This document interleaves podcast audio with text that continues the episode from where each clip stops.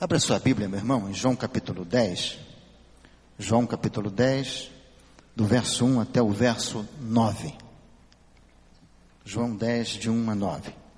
Enquanto estivermos lendo a Bíblia, eu peço que ninguém ande, que ninguém se locomova.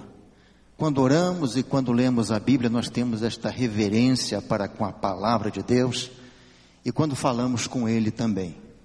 Então, quando começar a ler a Bíblia, irmão, onde estiver, pare. Eu paro. Quando começa a ler a Bíblia. Depois que começa a falar, não. Mas quando está lendo a Bíblia, eu paro em reverência ao Senhor da palavra. Então não ande. Nós batistas temos este princípio de reverência, de decência, de ordem, de não andarmos quando lemos a Bíblia e quando oramos. Então diz assim, João 10, do verso 1 ao verso 9. Em verdade, em verdade vos digo: o que não entra pela porta do aprisco das ovelhas, mas sobe por outra parte, esse é ladrão e salteador. Aquele, porém, que entra pela porta, esse é pastor das ovelhas. Para este, o pastor abre as ovelhas, ouvem a sua voz, ele chama pelos seus nomes as suas próprias ovelhas e as conduz para fora depois de fazer sair todas as que lhe pertencem, vai adiante delas e elas o seguem porque eles reconhecem a voz. Mas de modo nenhum seguirão o estranho, antes fugirão dele porque não conhecem a voz dos estranhos. Jesus lhes propôs esta parábola, mas eles não compreenderam o sentido daquilo que lhes falava. Jesus, pois, lhes afirmou de novo: em verdade, em verdade vos digo: eu sou a porta das ovelhas. Todos quantos vieram antes de mim são ladrões e salteadores, mas as ovelhas não lhes deram ouvido. Eu sou a porta. Se alguém entrar por mim, será salvo. Entrará e sairá e achará pastagens. Vamos juntos recitar o verso 9, está no, no telão. Eu sou a porta. Se alguém entrar por mim, salvar-se-á, e entrará e sairá e achará pastagens. Senhor, lemos a tua palavra e neste momento, Senhor, como carecemos da direção do Senhor, da unção do teu Santo Espírito, a Deus, da tua iluminação, para que sejamos apenas instrumentos do Senhor a palavra é tua, Senhor, a mensagem é tua. Usa este vaso, Senhor, este instrumento imperfeito, falho, mas que ele seja fiel à tua palavra, com a tua bênção e na unção do teu Santo Espírito. Assim eu clamo a ti, Senhor, em nome de Jesus. Amém, Senhor. Amém. Um certo estudioso da Bíblia, no século XIX, ele andou lá pela região da Palestina, da Terra Santa ali, e ele contemplou um pastor conduzindo as suas ovelhas e levando-as ao aprisco. Ele disse: interessante, eu vejo esse aprisco aqui apenas quatro paredes, vejo uma abertura, mas eu não vejo porta. Como é que pode isso? E aquele pastor de ovelhas, era um árabe, por sinal, ele disse: é, Eu coloco as ovelhas todas para dentro aqui do, do aprisco, do redil, me deito à porta. Eu me deito à porta. Se alguma ovelha tiver que sair, vai passar por cima de mim e eu não deixo sair. Se algum lobo quiser entrar, vai ter que passar por cima de mim e eu vou botar ele para correr. Ele terminou dizendo aquele pastor de ovelhas: Eu sou a porta. Eu sou a porta deste aprisco. Jesus usou de inúmeras metáforas para se fazer entender aos discípulos, ao povo na sua época. Ele diz que é a porta, ele diz que é o caminho, ele é o pão, ele é a água da vida, ele é a luz.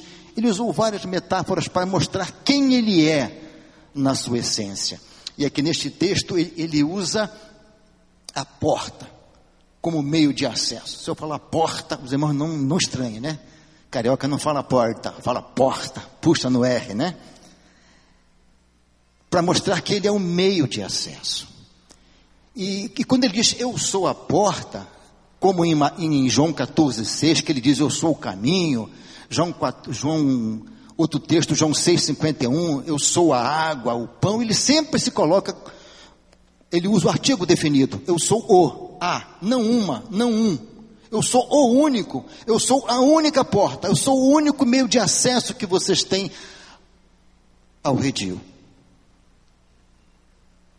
Na verdade, Jesus falava também sobre o pastor de ovelhas que cuidava que dentro do aprisco estariam guardadas e ao saírem elas teriam liberdade para ultrapassar o redil, ir para o campo para se alimentar. Mas na verdade ele queria falar-nos espiritualmente. Ele, ele quer dizer para nós que Ele é a porta, é o acesso único que nós temos à presença do Pai. Que podemos entrar e sair do aprisco, que temos liberdade e que teremos pastagem, teremos alimento à vontade. O texto não diz, irmãos, que devemos ficar perto da porta. O texto não diz para você apreciar a porta empurrar a porta, bater na porta. Ele manda, ele diz: se alguém entrar por mim, será salvo. Se você ficar perto da porta e não entrar, não adiantou nada. Se você for à casa de alguém, tocar a campainha, a pessoa abrir lá e você não entrar, você não entrou naquela casa. Você esteve à porta. Você esteve até mesmo na soleira da porta, mas você não entrou. E Jesus quer que eu tenha acesso à sua presença. Na história da Bíblia bíblica, irmãos, nós temos vários exemplos de pessoas que ficaram na porta. Ficaram na porta ou à porta, mas não entraram. Um exemplo, aquele jovem rico. Senhor, que farei para herdar a vida eterna? E o que, que Jesus lhe disse? Conhece os mandamentos? Sim, Senhor, desde a minha meninice. Conheço tudo. Que bom, e Jesus o amou. E Jesus lhe disse o quê? Vai, vende tudo que você tem, dá aos pobres e me segue. E aquele moço saiu triste porque tinha muitas riquezas, tão perto da porta e não entrou. Tão perto da porta, tão perto do acesso único à presença do Pai, e ele, por causa das muitas riquezas, ele deu as costas e foi embora. Pilatos, outro exemplo. Pilatos sabia que Jesus era justo, sabia que Jesus era inocente, sabia que aquilo era inveja, era intriga dos escribas, dos fariseus, dos sacerdotes. Ele sabia tudo. A mulher dele havia sido atormentada por um sonho durante a noite, ele sabia. Perto da porta, junto da porta. Mas Pilatos pensou na sua promoção, talvez, junto ao governo romano, pegar uma província melhor para cuidar, uma região melhor. Disse: Olha, não vou me queimar por causa desse homem, não. Eu sei que ele é inocente, mas tão perto estava Pilatos de ter acesso à porta, que é Jesus, crer nele. Outro exemplo disso é aquele ladrão na cruz, o ladrão da esquerda. O da direita aproveitou. Eu costumo dizer que o ladrão da direita chegou no pé, chegou no céu com o pé já chamuscado já estava com o pé no inferno queimando. E na hora final ele disse: Senhor, lembra-te de mim. Mas o da esquerda não. Teve a mesma oportunidade. Deus não é injusto com nenhum de nós, meus queridos. Com nenhum de nós. Todos temos oportunidade para crer, para recebê-lo, para termos acesso ao Pai através dele, que é a porta. A porta, não uma porta. E Aquele ladrão também não crê. Se tu és o filho de Deus, desce daí, rapaz. Salva-te a ti, a nós também. Dá um jeito, mostra o teu poder. Ele não quis. Ele não quis. No Velho Testamento também exemplo de pessoas tão perto de Deus. Saul. Saul foi Deus que escolheu. O povo queria um rei, mas foi Deus que escolheu Saul. E Saul começou bem. Começou caminhando com Deus. E depois Saul começa a se afastar, tão perto do reino, tão perto do Pai, mas sem salvação. Os filhos do sacerdote Eli serviam na casa, trabalhavam na casa, tão perto da mesma comunhão que o pai Eli tinha, mas os filhos de Eli foram fulminados por Deus.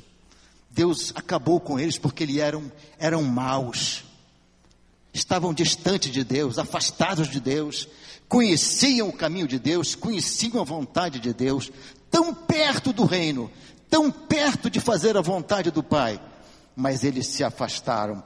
Própria, o próprio povo de Israel, o próprio povo que saiu do Egito, aquela multidão toda que saiu do Egito, viu o mar se abrir, viu uma coluna de fogo à noite, viu uma nuvem de dia, viram tanta coisa, a água, da, a rocha dar água.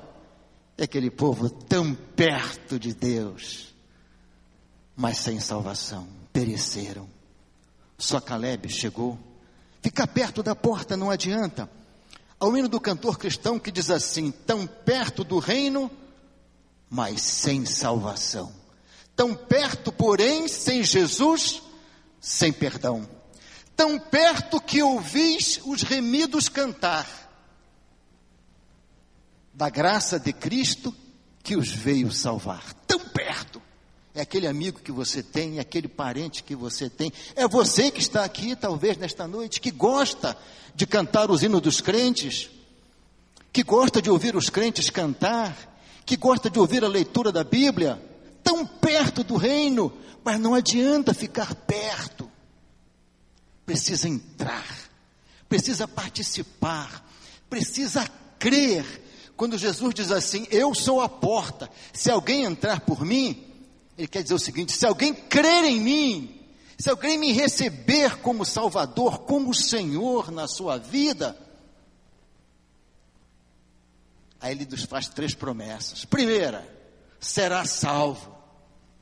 Quando eu creio em Jesus como meu Senhor, único Senhor, será salvo. É a primeira promessa que ele faz. E eu preciso crer, meus irmãos, de uma maneira plena no Senhor Jesus. Eu preciso crer de uma maneira total. Mateus capítulo 7, verso 13, diz assim: Entrai pela porta estreita porque larga é a porta, espaçoso o caminho que conduz à perdição. Estreita, porém, é a porta, e apertado é o caminho que conduz à vida. A porta é estreita. Seguir os caminhos do Senhor Jesus é um caminho estreito.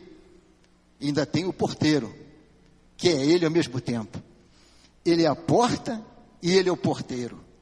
Eu dependo dele para entrar. Interessante, ele é a porta e ele é o porteiro. Só passa se ele deixar. Essa brincadeira que São Pedro vai abrir a porta do céu, não é nada. São Pedro não tem autoridade para isso, ninguém tem autoridade para isso, só Jesus. Só Jesus. Não precisa que alguém vá abrir a porta do céu, né? Pedro não tem essa autoridade. Ali em Mateus é uma outra, é, é, é um outro enfoque teológico muito sério. Como entrar por essa porta? É crer de todo o coração em Jesus. Você acreditou do coração em Jesus? Você já entregou a sua vida para o Senhor Jesus? Já, já colocou sua vida no lugar dele? Você crê que Jesus é o teu único e suficiente Salvador? Agora no Natal, eu recebi várias mensagens de alguns colegas de trabalho, tal, falando sobre o Natal, sobre Jesus e tal, tal, tal. E eu fiquei pensando, o que é crer em Jesus? Crer é confiar, crer é descansar, crer é não duvidar. Se você crê que Jesus é suficiente para te abençoar, você não precisa de ajudas externas, você não precisa de estar preocupado com, com certos, como é que eu posso dizer, é, com certos misticismos religiosos, com certos adornos, adornos não, com certos, me ajuda aqui o termo que eu esqueci agora, alguma coisa para ajudar. Você não precisa de um galho de arruda, você não precisa de sal grosso, como nós vemos por aí, igrejas usando sal grosso, arruda e tantas outras coisas. Jesus é suficiente, ou não é? É suficiente. Ele não precisa de ajuda de ninguém, muito menos de um galho de arruda. Eu, quando era criança, minha mãe disse que eu sempre fui muito bonito. Muito bonito. Eu era lourinho e eu tinha um redemoinhozinho aqui e o outro aqui. O daqui virou um tsunami. Não é? Mas eu era lourinho, os olhinhos assim, mais claro um pouquinho, e minha mãe colocava na minha orelha, sabe o quê? Um galho de arruda. Para quê? Para livrar dos maus olhados, para livrar do, do quebranto, uma série de coisas. Usava um patuá no pescoço. De vez em quando nós tomávamos um banho de sal grosso para dar uma aliviada com arruda, porque nós não críamos que Jesus era suficiente. Então você começa a agregar algumas coisas para ajudar na sua fé, não para ajudar a Deus, que Jesus é suficiente, Ele é capaz. Se você não crê que Jesus é suficiente, meu irmão, e você precisa de um galho de arruda, de um bocadinho de sal, e de tantas outras, de fitas amarrada no braço, amarrada no carro, de uma rosa vermelha para te dar sorte no amor, Jesus não é suficiente para você. Você não está crendo no Jesus da Bíblia, querido. Você não está crendo no Jesus da Bíblia?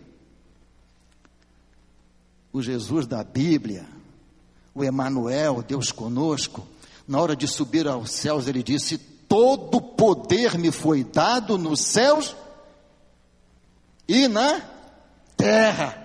Todo poder, todo, todo poder, o Pai passou para Jesus, todo poder.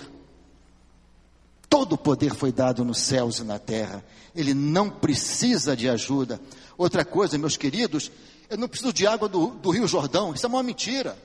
Azeite do Rio, lá de, do, da, das, da, é, é das, das oliveiras lá do Jordão, água do Jordão, que nada. É água como aqui, H2O, poluída também. Jesus é suficiente, meu irmão. Para de ser enganado. Para de crer em, em amuletos, em coisas, em coisas. Paulo diz assim: Eu bem sei em ou no que tenho crido? Em quem? Não no que tenho crido. Eu pensei em quem tenho crido, na pessoa bendita de Jesus. Em quem tenho crido? Em Jesus. Outra coisa que ele não precisa como meu suficiente Salvador é de ajuda. Ele não precisa que ninguém interceda junto com ele ao Pai. Ah, você tem que pedir para fulano para pedir para Jesus. Não, você vai direto. 1 Timóteo 2,5 diz o quê? Está lá no, no telão. Vamos ler juntos? E um só mediador entre Deus e o homem, o homem Cristo Jesus. Há um só mediador entre Deus e o homem, Jesus Cristo. Ele é capaz para interceder por todos nós diante do Pai. A sua morte de cruz foi suficiente para nos religar ao Pai, suficiente, sem precisar de ajuda de ninguém. Não, meus filhos não precisam, eu tenho aqui minhas filhas hoje aqui, duas filhas e, e duas netas.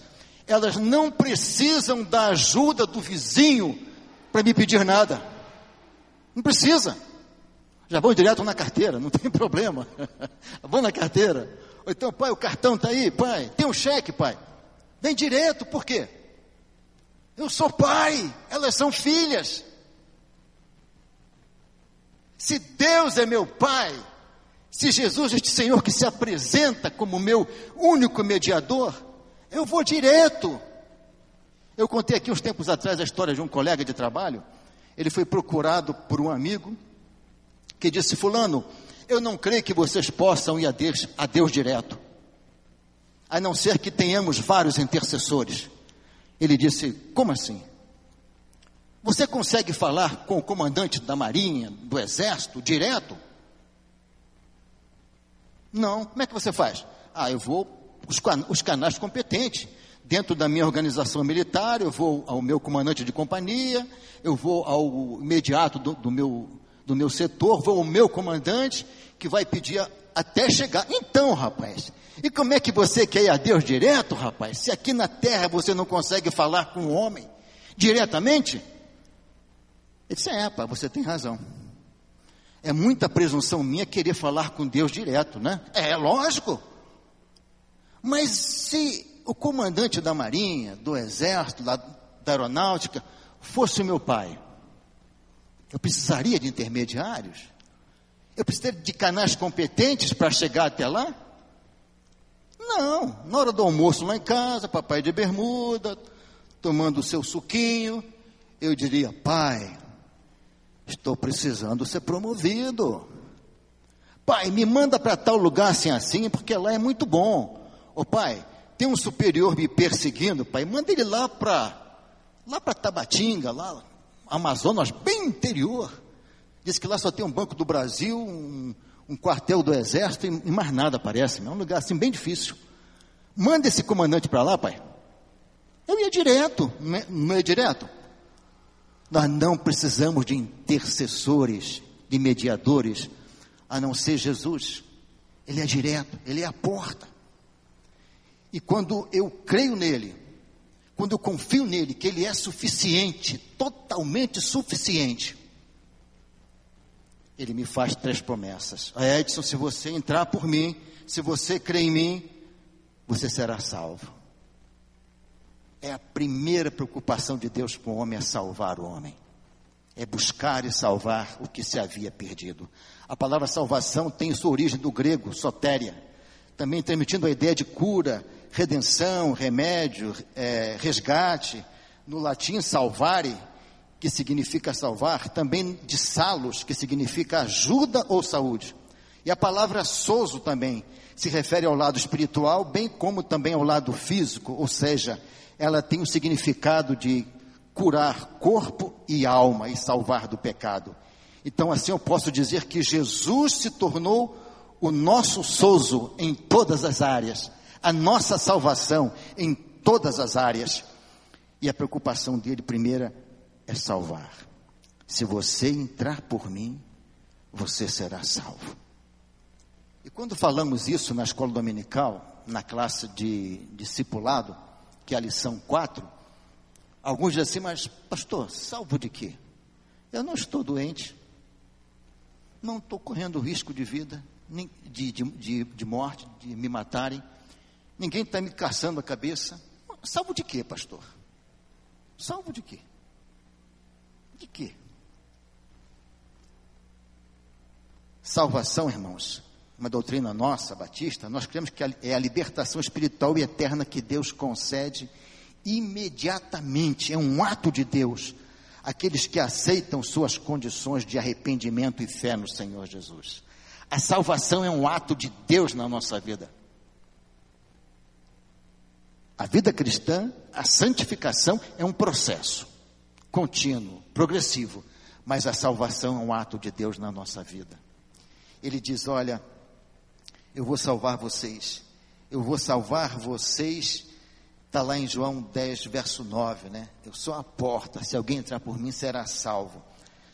Nós somos salvos, irmãos. Primeira coisa, do poder do pecado. Quando nós nos convertemos, recebemos a Cristo como Salvador.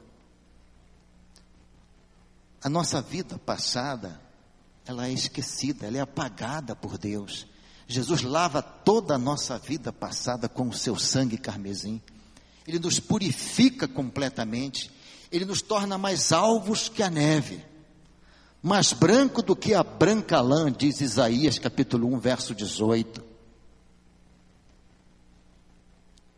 Mas a nossa vida continua aqui na terra, sendo tentados, sendo assediados. E uma das missões que o Senhor tem em nos salvar é nos salvar também do poder do pecado na nossa vida. Nós somos salvos do poder do pecado.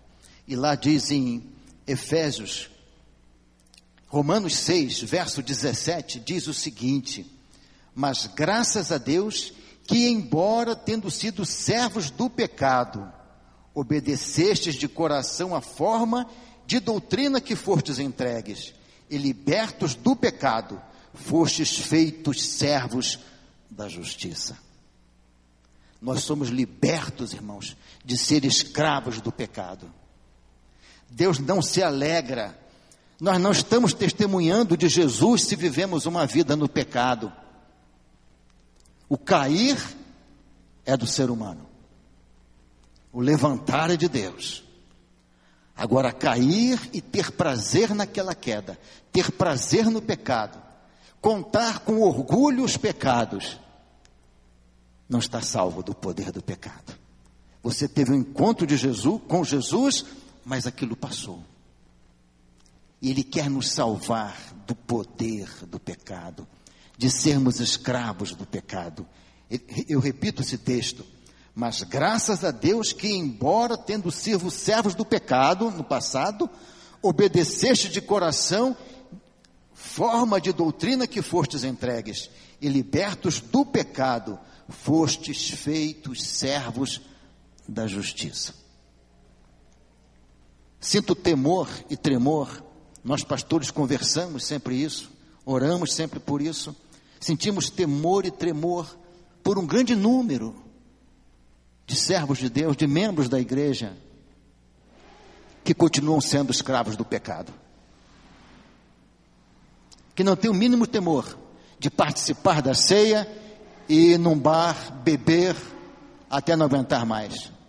Ou de vir para a ceia após ter passado uma noite no motel. Nosso coração dói, se preocupa. E se não falarmos isso, irmãos, Estamos sendo conveniente, coniventes com vocês que fazem isso.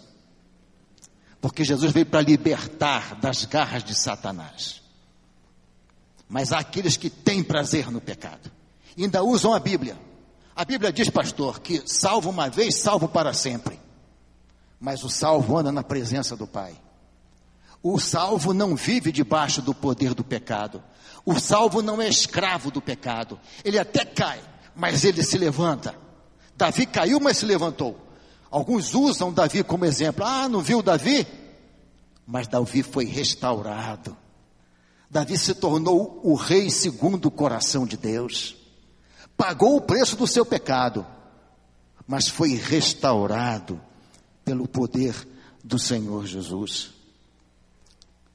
Se você tem sido escravo do pecado, você precisa entrar pela porta, crer de todo o coração se arrepender, deixar que Jesus restaure a sua vida, regenere a sua vida, faça de você uma nova criatura, está lá em João capítulo 3, Jesus com Nicodemos, tem que nascer de novo Nicodemos, talvez se ele viesse aqui hoje, ele diria, igreja, PIB de Curitiba, tem que nascer de novo PIB de Curitiba, não basta só tomar banho no batistério, não basta só participar da ceia, não basta só entregar o dízimo, tem que nascer de novo, igreja, para entrar no meu céu. Ele fala isso para mim. Edson, calma neste trânsito, Edson. Você é nova criatura. Também peco nesse trânsito. Dia de sábado e domingo, então, acho que é o dia que eu mais peco, que tem uns que são tão mole na frente da gente, tão nervoso, eu estou com pressa e. Ah, Jesus! Outro dia eu cortei um irmão. Falei, Senhor, tomara que ele não me reconheça, Senhor. Mas eu acho que ele reconheceu. A placa, meu. Primeiro aos Coríntios 6, de 9 a 12, Paulo fala uma coisa muito interessante. De pessoas que eram escravas do pecado e agora não são mais. Quer ver? Olha que texto sério, meu irmão. Olha que texto sério. Apóstolo Paulo falando, primeiro aos Coríntios 6, de 9 a 12, diz assim: Não sabeis que os injustos hão de herdar o reino de Deus? Não hão de herdar o reino de Deus? Não erreis, nem os devassos, nem os idólatras, nem os adúlteros, nem os efeminados, nem os sodomitas, nem os ladrões, nem os avarentos, nem os bêbados, nem os maldizentes, nem os roubadores herdarão o reino de Deus. Agora o outro versículo. E é o que alguns de vós têm sido. Alguns de vocês foram isso aqui. Paulo está falando para a igreja em Corinto. Mas vocês têm sido lavados, haveis sido santificados, mas haveis sido justificados em nome do Senhor Jesus e pelo Espírito do nosso Deus. Ficarão de fora, ele pega, cita aquela relação e diz: Alguns de vocês foram isso.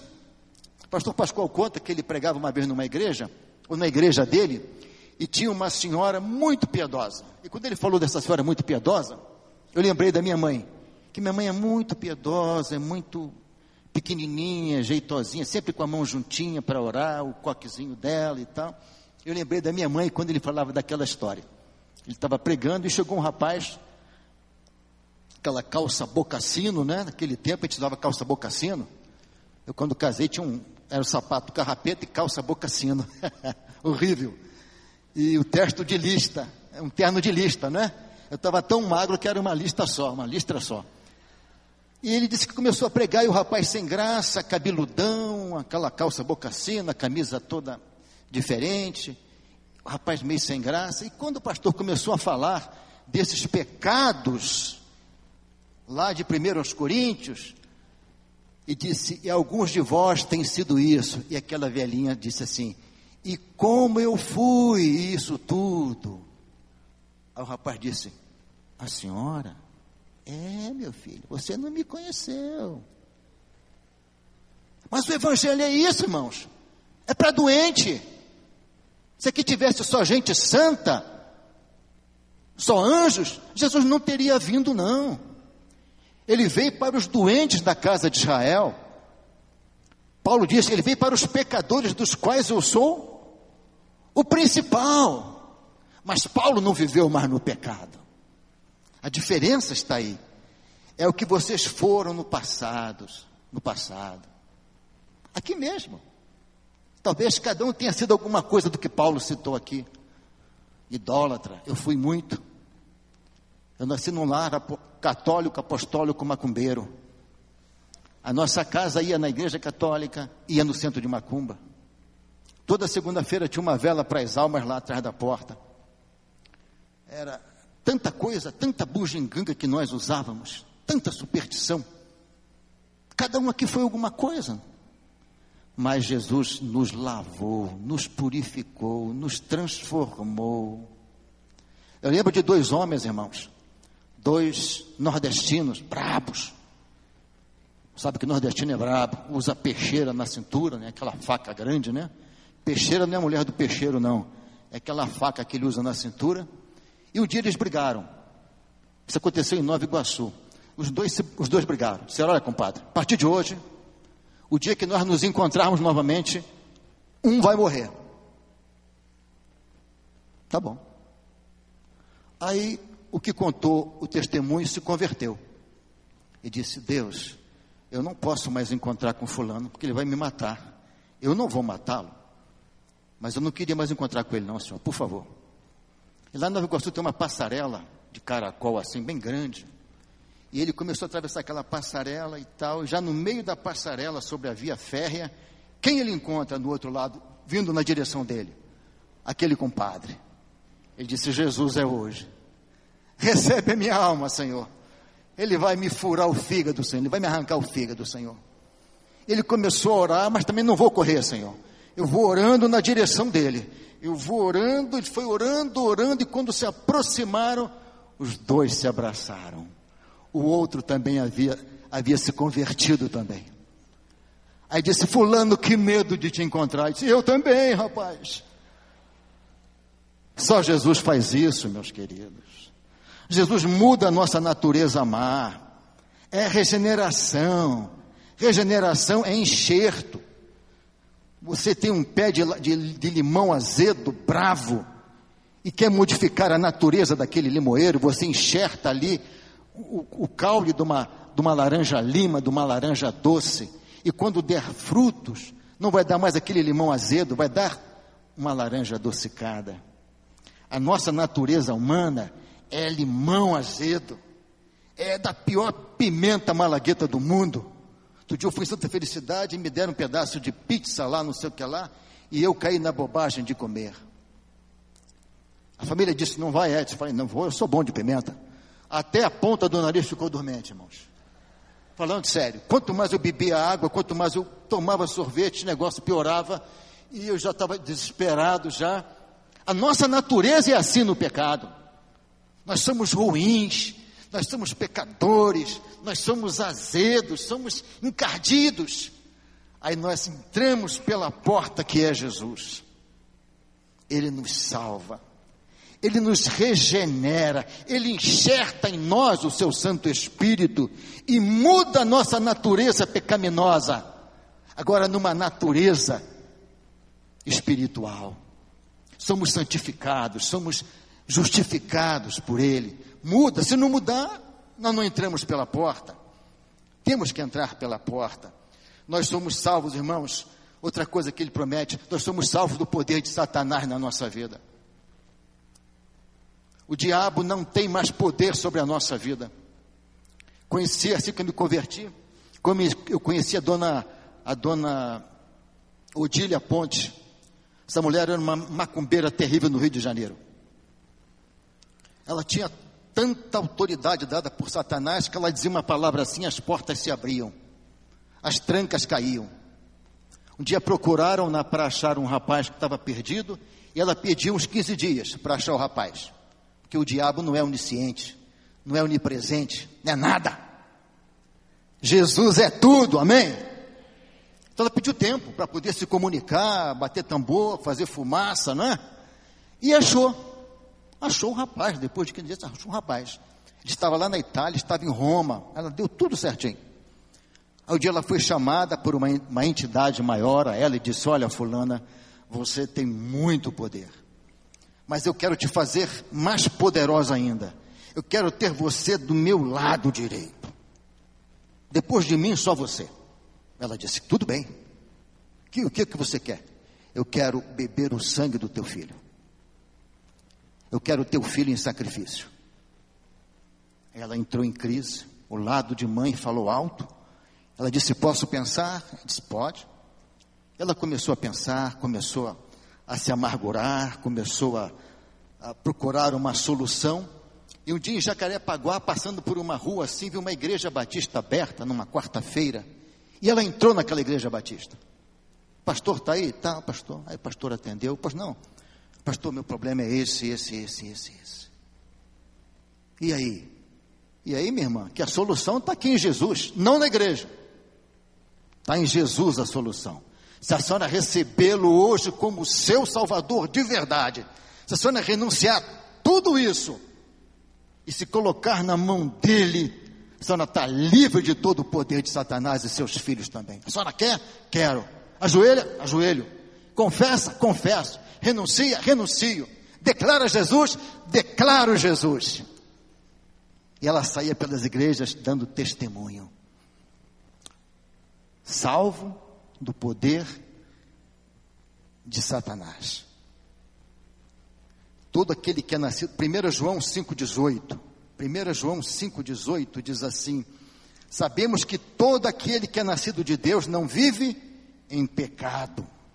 Antes, aquele que nasceu de Deus o guarda, e o maligno não lhe toca. O salvo não vive em pecado. Você está vivendo em pecado, meu irmão?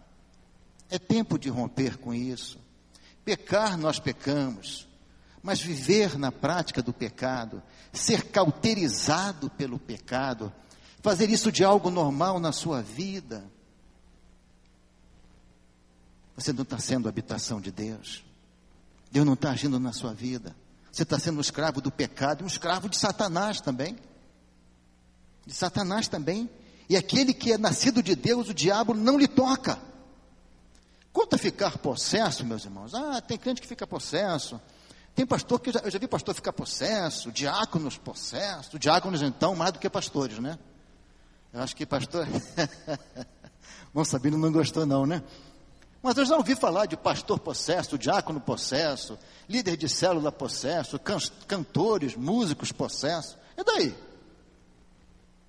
E daí? Mas você nunca vai ouvir um salvo possesso. Crente possesso fica. Essa é a minha teologia. Porque o diabo também é crente. Tiago 2,19. Crês tu que há um só Deus? Fazes bem. Também os demônios creem estremecem. Todo mundo é crente. Agora, salvo, o nome do livro da vida, eu duvido que o diabo possui. Porque o Espírito Santo habita dentro de nós, irmãos. O Espírito Santo é luz, diabo é trevas. Onde tem luz não tem trevas. Onde tem trevas não tem luz. Não tem como as duas coabitarem juntas. Não tem como. Se você é luz, ele não toca em você. Efésios 1,13 diz assim: Quando vocês ouviram e creram na palavra da verdade, o evangelho que os salvou, vocês foram selados em Cristo com o Espírito, da, Espírito Santo da promessa, que é a garantia da nossa herança até a redenção daqueles que pertencem a Deus para o louvor da sua glória. Ele é o penhor da nossa, ele habita em nós, ele vive em nós. Não tem onde, não tem espaço para outro. Onde há trevas, não há luz. Efésios 4, 24 até o verso 32 diz assim: Revestivos do novo homem, criado para ser semelhante a Deus em justiça e em santidade, proveniente da verdade. Portanto, cada um de vocês deve abandonar a mentira e falar a verdade ao seu próximo, pois todos somos membros de um mesmo corpo. Quando vocês ficarem irados, não pequem, apaziguem a sua ira antes que o sol se ponha, e não deem lugar ao diabo. O que furtava, não furte mais, antes trabalhe fazendo algo de útil com as mãos, para que tenha o que repartir com quem estiver em necessidade nenhuma palavra torpe saia da vossa boca, mas apenas o que for útil para edificação, para edificar os outros, conforme a necessidade, para que conceda graça aos que a ouvem. Não entristeçam o Espírito Santo de Deus, com o qual vocês foram selados para o dia da redenção. Livrem-se de toda amargura, indignação e ira, gritaria e calúnia, bem como toda maldade. Sejam bondosos e compassivos uns para com os outros, perdoando-se mutuamente, assim como Deus os perdoou em Cristo. Ah, se vivermos assim, irmãos, o diabo não toca na gente. Só se Deus permitir, como permitiu com Jó. Ah, mas pastor, tanta enfermidade é o diabo? Não, não. Só acontece alguma coisa conosco da permissão de Deus. E as coisas que naturalmente acontecem com todo mundo. Eu costumo dizer que Deus não tem privilegiados. Deus tem filhos. Ele criou toda a criação humana, criou tudo que existe. Ele tem um compromisso com toda a criatura humana. Em todos que ele criou na face da terra. Tanto é que a Bíblia diz que ele derrama a chuva e o sol sobre justos e injustos, bons e pecadores. Ele tem um compromisso conosco. Ele cuida da natureza. É Deus que cria, sustenta, governa, legisla este mundo que ele criou. Ele não largou de mão. Então ele tem um compromisso conosco. E as enfermidades também, às vezes, vêm sobre nós também. E sobre nós. A Bíblia mostra Ezequias com enfermidade, Paulo com seu espinho na carne, Timóteo com um problema, Paulo deixou o Trófimo muito doente em Mileto. Por que, que Paulo não criou, não curou o Trófimo? E todos morreram porque ficaram velhos e adoeceram de alguma coisa, né? Com exceção de Jesus. Mas do diabo tocar, o diabo fazer de, de um crente, de um salvo, marionete? Não. Jesus disse que não que aquele que entra pela porta está salvo do poder de Satanás. Amém? Tanto é que ele diz assim, apóstolo Pedro diz assim, porque o diabo, vosso adversário, anda onde? Ao vosso derredor, buscando a quem possa tragar, ao qual resisti firmes na fé. Salmo 34, verso 7 diz: Porque o anjo do Senhor acampa-se ao redor dos que o temem. O diabo só toma vez na nossa vida, irmãos, quando abrimos brechas, com mentira, com roubos, com engano, levando vantagens, com falcatruas, com tanta coisa que desagrada a Deus. Se você vive uma vida de adultério, você pode ficar possesso. de fornicação, de prostituição. Você pode ficar possesso, porque você está fora da presença de Deus. O Espírito não pode habitar onde você está naquele momento ali. Não pode? Pode? Luz e, luz e trevas não caminham juntos? Não caminham juntos. Se você vive mentindo, roubando, enganando, Deus não está na sua vida, meu querido. Você está entristecendo o Espírito de Deus e abrindo brecha, abrindo porta para que Satanás faça a obra. Foi o que houve com Pedro. Senhor, tu jamais morrerás. Estou aqui, Senhor, com essa espada aqui na cintura. Vamos todo mundo morrer pelo Senhor. Pedro era muito confiante na sua força física. E o Senhor precisou dizer: atrás de mim, Satanás. Precisou expulsar o, o demônio que estava usando Pedro ali. Eu vou terminar, meus irmãos, dizendo que nós somos é, salvos da morte eterna. Vou deixar para outro dia os outros, as outras duas promessas. Nós somos salvos da morte eterna. A morte física, nós não temos como ser salvos, só se Jesus vier e arrebatar a sua igreja agora. Eu ia todo alegrinho. E você ficaria alegre se Jesus voltasse agora? Quem ficaria alegre se Jesus voltasse agora? Levanta a mão. Ah, meus irmãos, eu não ficaria alegre, eu ia alegre. Nós íamos alegres. Ficar alegre não, quem ficar vai ficar triste. Não é verdade? Nós íamos alegres, porque os que ficarem ficarão tristes.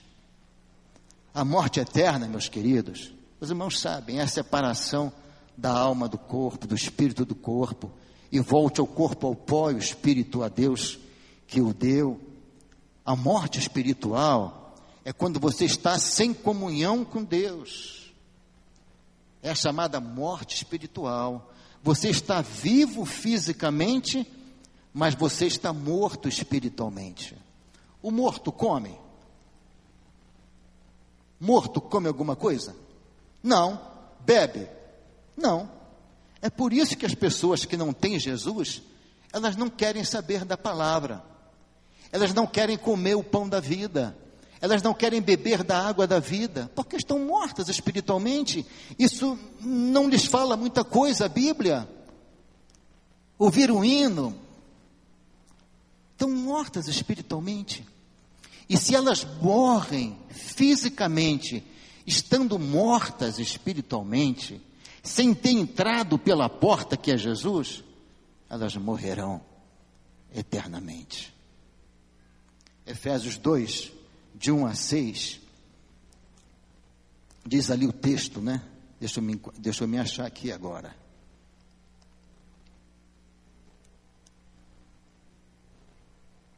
Esse negócio de tecnologia é meio complicado, eu vou ler por ali então. Efésios 2, de 1 a 6. E vos vivificou estando vós mortos em ofensas e em pecado. E vos deu vida, estando vocês mortos em vossos pecados, delitos, transgressões. Ele vos deu vida, ele vos, vos vivificou. Pela graça sois salvos, em que noutro tempo andastes segundo o curso deste mundo, segundo o príncipe das potestades do ar, do espírito que agora opera nos filhos da desobediência, entre os quais todos nós também antes andávamos do desejo da nossa carne, fazendo a vontade da carne e dos pensamentos, e éramos, e éramos por natureza filhos da ira, como os outros também. Mas Deus, que é riquíssimo em misericórdia, pelo seu muito amor com que nos amou, estando nós ainda mortos em nossas ofensas, nos vivificou juntamente com Cristo, pela graça sois salvos e nos ressuscitou juntamente com Ele e nos fez assentar em lugares celestiais em Cristo Jesus. A Bíblia diz que a fé vem pelo ouvir, ouvir a palavra de Deus. Você precisa entrar pela porta que é Jesus. Não adianta ficar à beira da porta. Não adianta bater na porta. Você precisa entrar, precisa crer em Jesus. Você não, não adianta você ficar só gostando dos hinos, da leitura da Bíblia, da mensagem do pastor Pascoal. Você precisa tomar a tua decisão pessoal. Se você é um crente, você precisa entrar pela porta de verdade, deixando o passado para trás, deixando a, a, aquela fé nominal para trás, e agora uma fé prática, objetiva, convicta na pessoa de Jesus. Você precisa crer para desfrutar destas, desta primeira promessa, que é a salvação. A outra é liberdade e a outra é alimento espiritual que eu estarei comentando com os irmãos em outra oportunidade. Você já entrou pela porta? Você tem crido de verdade? Você está salvo do poder do pecado na sua vida? Ou você tem sido um escravo do pecado? Não estou aqui julgando, irmãos, de maneira nenhuma. Só não desejo para os meus irmãos que nenhum de nós sejamos apanhados de surpresa. Porque Deus não se deixa escarnecer. Deus não nos engana. Deus é claro na Sua palavra.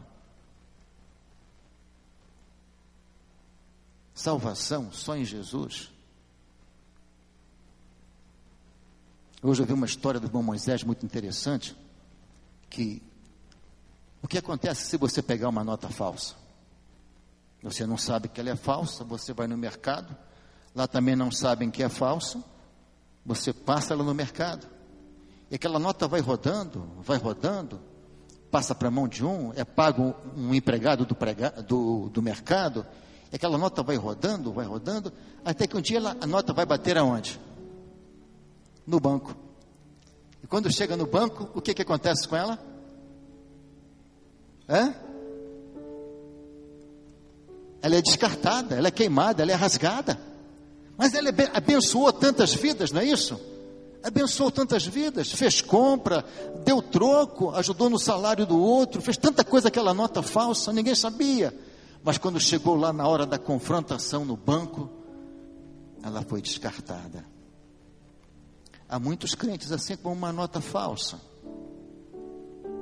que abençoam as pessoas, que faz caridade, que coopera com tudo na igreja, que abençoa até com um dízimo grande, com uma oferta grande, como isso fosse agradar a Deus, ajuda A, ajuda B, e tanta coisa, mas quando ele chega diante de Deus, Deus diz: Olha, não conheço você. Está lá em Mateus 7. Apartai-nos de mim, que eu não conheço vocês. Mas, Senhor, pregamos a tua palavra, expulsamos demônio, curamos enfermos. Oramos hoje pelo pastor Pascoal irmã Cleusa eu não conheço vocês. Vocês que praticam a iniquidade. É a nota falsa das nossas boas obras, que não adianta nada. Eu quero cantar um hino, que a Thalita vai me ajudar. Um hino muito antigo do cantor cristão. Enquanto vamos cantar somente a primeira. Vai jogar no telão ali? Vamos cantá-lo todo. E enquanto cantamos esse hino, se você sente que você está perto da porta, mas está fora, se você sente que está perto do reino, mas está fora, vem à frente para nós orarmos. Eu não insisto em apelo, não. É uma coisa muito pessoal o apelo. Mas vai da tua necessidade, da tua responsabilidade com você mesmo e com Deus.